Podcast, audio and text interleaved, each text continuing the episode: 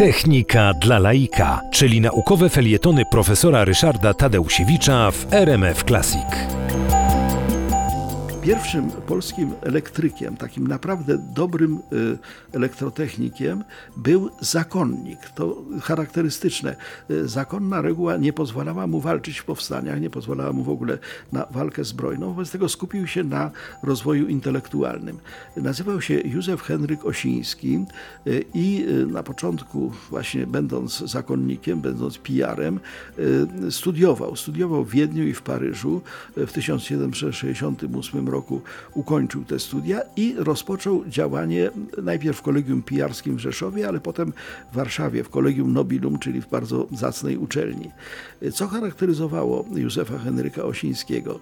Otóż on podejmował y, badania naukowe równolegle z kształceniem studentów.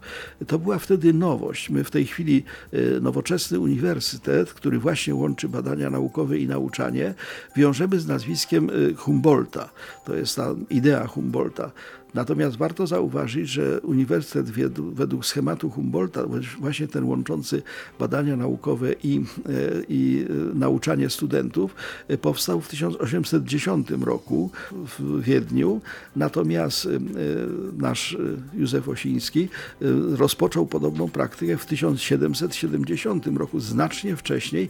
No tyle tylko, że w Rzeszowie, no to niestety no, była, były peryferia. Osiński napisał dwie książki i warto może przytoczyć e, tytuł tych książek. Mianowicie pierwszy, pierwszą książkę napisał w takim roku, którego datę łatwo zapamiętać. Jedynka i trzy siódemki. 1777. Wtedy powstał pierwszy polski podręcznik de facto elektrotechniki. E, e, Osiński zatytułował go Fizyka doświadczeniami stwierdzona. No i rzeczywiście był to rzeczywiście dobry podręcznik nowoczesnej fizyki, nowoczesnej jak na ówczesne czasy. Pierwsza książ- polska książka z tego zakresu. A co ciekawe, dotknął również zagadnień praktycznych, dlatego że y, w, parę lat później y, napisał kolejną książkę pod tytułem Sposób ubezpieczający życie i majątki od piorunów.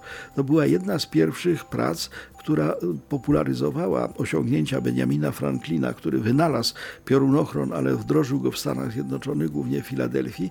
Pojawiło się to w Polsce bardzo szybko, za sprawą właśnie zakonnika Józefa Henryka Osińskiego.